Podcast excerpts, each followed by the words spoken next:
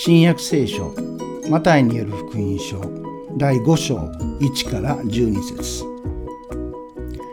イエスはこの群衆を見て山に登られた。腰を下ろされると弟子たちが近くに寄ってきた。そこでイエスは口を開き教えられた。心の貧しい人々は幸いである。天の国はその人たちのものである。悲しむ人々は幸いである。その人たちは慰められる。柔和な人々は幸いである。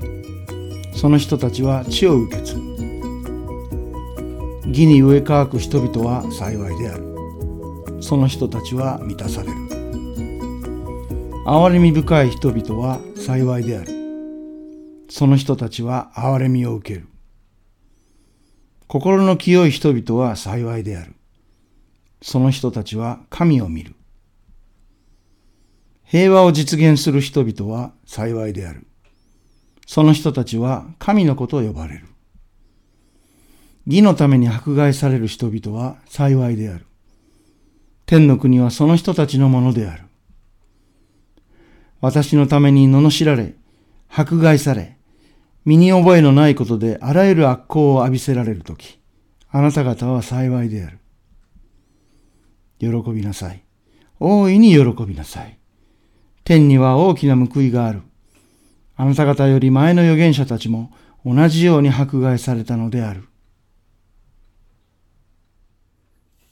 え今日は、えー、とても残念ですけれども、えー、山上で礼拝を行うはずだったんですけれども、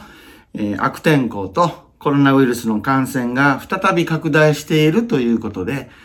えー、急遽、ズームを使ったオンライン礼拝で行うということになりました。7月に入って、まあ皆さんと対面で礼拝を行うことができて、えー、とても喜んでいたんですけれども、まあ再びこのような事態になって残念ですけれども、でも私たちは、えー、このオンライン礼拝の経験がありますので、えー、臨機応変に対応していくことしか、まあ、できないし、まあ、できるだろうというふうに思っています。今日の聖書の箇所は、イエスの三条の説教のごくごく最初の部分です。最初は山に登って野外礼拝をやる予定だったので、山の上の説教の箇所を読もうという、まあ大変こう安直と言いますか、単純な発想で聖書の箇所を選んでおりました。えー、ご存知のの方もいらっしゃいますように、えー、また聖書にも込み出しが書いてありますように、えー、マタイによる福音書の5章から7章は、えー、三条の説教、まあ、かつては三条の水訓というふうに呼ばれていましたけれども、えー、イエスが山の上で群衆に語ったとされる教えがまとめられているところです。まあ、実際には、えマタイの5章から7章までの長い話をイエスが何回もこう一気にこうイエスが語ったとは考えられていませんで、イエスが何回もこう人々に教えたその教えをマタイさんが編集してイエス説教集という形で、えー、まとめたんだと。それが5章から7章の部分なんだというふうにされています。で、それから、えー、このマタイの、えー、三条の説教に収められているイエスのお話は、実はルカによる福音書にもかなり被った話が収められています。で、そちらの方では、イエスは山の上で話をしたとは書いておりません。で、逆に山から降りて平らなところにお立ちになったというふうにですね、書いてあって、平野の説教とも言われてるんですね。まあそういうわけですから、あの、この三条の説教なり、三条の水訓が行われた山というのが、え一体どこの山なのか、えー、果たしてイエスが本当に山に登って説教したことがあったのか、えー、実ははっきりしないんですね。どうもすいません。で、しかしですね、えー、それでは、やはり話が面白くないし、ありがたくもないということなんでしょうか。え実は、イスラエルのガリラヤ湖畔のある丘の上に、昔のカトリック教会の人たちが、ここがイエス様がお話になったところだ。ここがイエス様が三条の説教をなさったところだろうというふうに決めて、えー、三条の水訓教会という美しい教会をお立てになっています。えー、もちろんですね、えー、今も、まあ、毎日ですね、世界中から来る巡礼者や旅行者のために開いていまして、えー、まあ、割合、こう、広い敷地がありまして、その敷地の中には、こう、いくつものですね、えー、50人から60人ぐらい入れるような、あの、座れるような野外チャペルがありまして、えー、巡礼の団体さんはそこで礼拝をしています。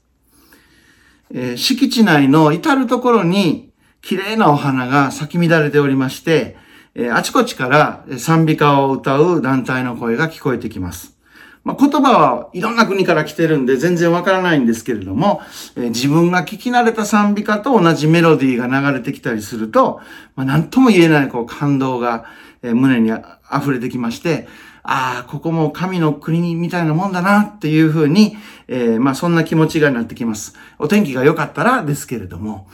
えー、まあ幸いにして私がそこを訪れた時は、えー、とても天気が良く、えー、しかも自然の豊かなガリラヤ地方の丘の上ということで、まあとても気持ちの良い風が吹いていて、まあ最高のロケーション。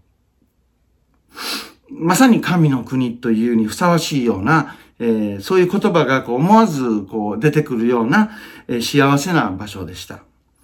まあ、こういう場所で弟子たちはイエスの教えを聞いたのかなというふうに、思い浮かべると幸せな気分になってきました。この、え、三条の説教、今日お読みした聖書の箇所で、三条の説教では、え、開口一番、イエスは、心の貧しい人々は幸いである。その天の国はその人たちのものである。と、え、言ったと記録されています。え、実は、え、ルカによる福音書の、えー、方に記録されている貧しい人は幸いであるという言葉の方がイエスの実際の言葉に近いんじゃないかということは言われてるんですね。えー、つまり、えー、マタイでは心の貧しいと書かれていますけれども、えー、ルカでは貧しいとだけしか書いてありません。え、マタイの方の心のというのは、後からマタイが付け加えたんじゃないのかという考え方をする人もいますけれども、まあ、これも実際のところはっきりしたことは言えません。え、確かにイエスは、貧しい人、幸いなりというふうに、え、パンチ力のある言葉を言いそうですけども、心の貧しい人も幸いなりとも言ってもおかしくなかったように感じます。どちらも言った可能性があります。えー、マタイの方に記録されている心の貧しい者は幸いであるというのは、イエスに従う人たちの中にも、必ずしも貧困にあえいでいるというところまでは貧しくはなっていない人たちもいることを配慮したのかもしれません。え、今、貧困にあえいでいる人たちのことだけを念頭に置いていたのではなく、いろいろな社会層やえー、様々な経済力の人がいて、で、より多様化した人々の集まりがイエスの周囲に集まってきたんだろうと思います。ですから、イエスは、こう若干トゲのある元々の物言いを和らげるような意味で、貧しい者は幸いだという言葉を心の貧しい者も幸いだというふうに言い換えた可能性もあります。えー、私たちは、この心の貧しいものを目指して生きていたいと思うのですが、いかがでしょうか？これは日本語で言われる心の豊かな人の反対語としての心の中身が乏しい人というような意味ではないです。そうではなくて、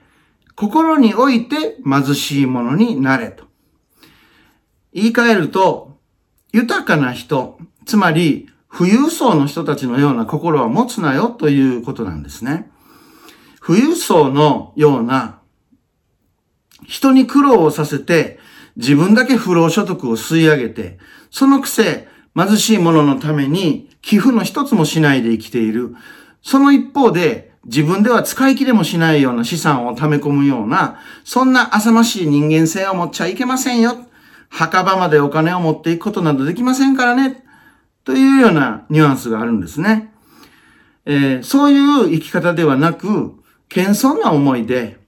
いろいろお互い苦労もあるし、不足するものもあるけれども、助け合いながら地道に生きていこうじゃないかというシンプルな意味です。続いてイエスは、悲しむ者は幸い。その人たちは慰められる。柔和な者は幸い。その人たちは血を受け継ぐと言っています。もう説明の必要もないほど私たちの生き方のモデルを示してくれています。悲しむ者は慰められる。それがこの世の当たり前のあり方じゃないのか柔和なものがこの世界を未来へと維持させていく。それがこの世の本来のあり方じゃないのかとイエスは訴えかけてきているんですね。え続いて、え義に植え乾くもの。まあ、つまり、神の前に偽りのない公平で正しい世界や生き方を強く望むもの。それから、慎み深い、慎み深いもの。心の清いもの。平和を実現するもの。義のために迫害されるもの。すなわち、神の前に真っ当な自分たちであろうとするために世の中から痛めつけられるものは幸いなんだと述べています。そして最後に彼は11節から私のために罵られ、迫害され、身に覚えのないことであらゆる悪行を浴びせられるとき、あなた方は幸いである。喜びなさい。大いに喜びなさい。天には大いに報いがある。あなた方より前の預言者たちも同じように迫害されたのである。という言葉で、この幸いであるという一連の教えの締めくくりを飾っています。どのような人間が真に幸福なのかについてのイエスの教えは、至極真っ当なものだと私たちは信じることができると思います。けれども、こういうここに書かれてあるようなあり方や生き方を通そうとすると、この世では必ず迫害も受けるんだけどね、ということをイエスは予告もしています。そんなバカなと言いたくなりますけれども、うん、富や成功を求めない心を持つとか、悲しむ者こそ慰められて当たり前じゃないか。そういう場所が必要なんだよとか、柔和なものがこの世を受け継いでいくべきなんだとか、そういう私たちの価値観は世の中ではあざけられたり、軽んじられたりします。世の中には人間というものは富や成功を求めるもんだろうとか、人間というのは、人間社会というのは弱肉強食なんだと、そういう前提が当たり前のようにあって、それに当てはまらない人間は逆にちょっと頭おかしいんじゃないかというふうに思われてしまう。それが現実というものなんだと思うんですね。でもイエスは、そんな風に私たちが世の中から嘲笑われる、嘲笑われる時こそ、喜べ。それはあなた方が正しい方向に進んでいる証拠なんだから、踊り上がって喜べ。というふうに言い残しているんです。迫害を受けながら、嘲笑されながら、喜びを踊って生きていくというのは、現実にはなかなか勇気のいることだと思われます。まあ、実際には世の中の人々、友人たちや家族たちから、お前の信じてるその考え方、正しいと思ってるものは、明らかにこの世では変な価値観なんだよ、と言われたら、それでも自信を持ちながらこの道を進んで生きていくというのは非常に困難です。ですよね、というふうに言って妥協したり、えー、あるいは、あまりに真面目に悩んでしまって、真剣にこの世の状況と対立してしまって、体や心の調子を崩してしまったりする。そういうこともあると思うんです。けれども、私は、そうやって挫折することもイエス様はお見通しでこういうことを言ってるのだと思います。心において貧しいもの、悲しんでいるもの、柔和な人、義に植え乾く人、憐れみ深い人、心の清い人、平和を実現する人、義のために迫害される人々、そしてイエスと共に歩みたいと思っているだけで、そういう意志を持っているだけで、罵られ、悪行を浴びせられ、迫害される人。そういう人こそが幸せになる世界でなくて、どうするんだ？とイエスは言って、そして彼自身それを貫いて殺されてしまいました。私たちには到底そんな勇気はありませんし、そのような人としての生き方、あり方を徹底することも難しいです。でも、少しでもそんな人に近づきたい。こんな人間になれたらいいな。こんな人間が幸せになれるような世の中を作りたいな。そんな風に思いませんでしょうか。少しでもそんな人、そんな世の中に近づくことができたらなと思うのです。以上で今日の解き明かしを終わります。ありがとうございました。